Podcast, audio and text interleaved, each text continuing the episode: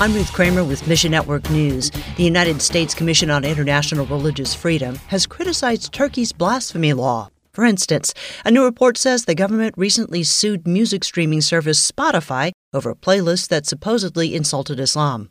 Greg Kelly with World Mission says, in a lot of ways, we have to look back at the leader, Erdogan. He can impose this even upon potential people that are that are running against him in politics. And they could pull out the blasphemy card, accuse them of blasphemy. This guy, we're talking about an Islamic dictator who wants to be a lifetime president by winning fake elections. Turkish believers often find themselves targeted by the blasphemy law. Ask God to soften the heart of Turkish President Recep Tayyip Erdogan. And have you ever been going along with a plan that you thought God showed you, and then the unexpected happens? Maybe you doubt if you heard God correctly.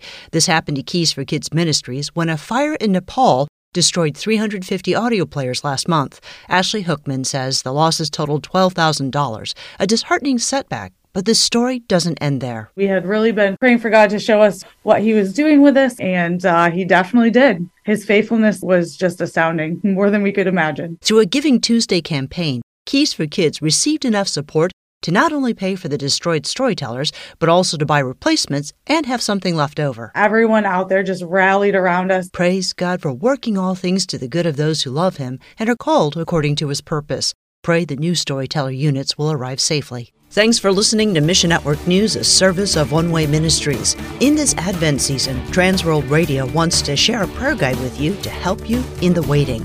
Journey with us through the twenty twenty-two Advent season as we pray for people groups all over the world. Look for the links at mission news dot org. That's mission news dot org. I'm Ruth Kramer.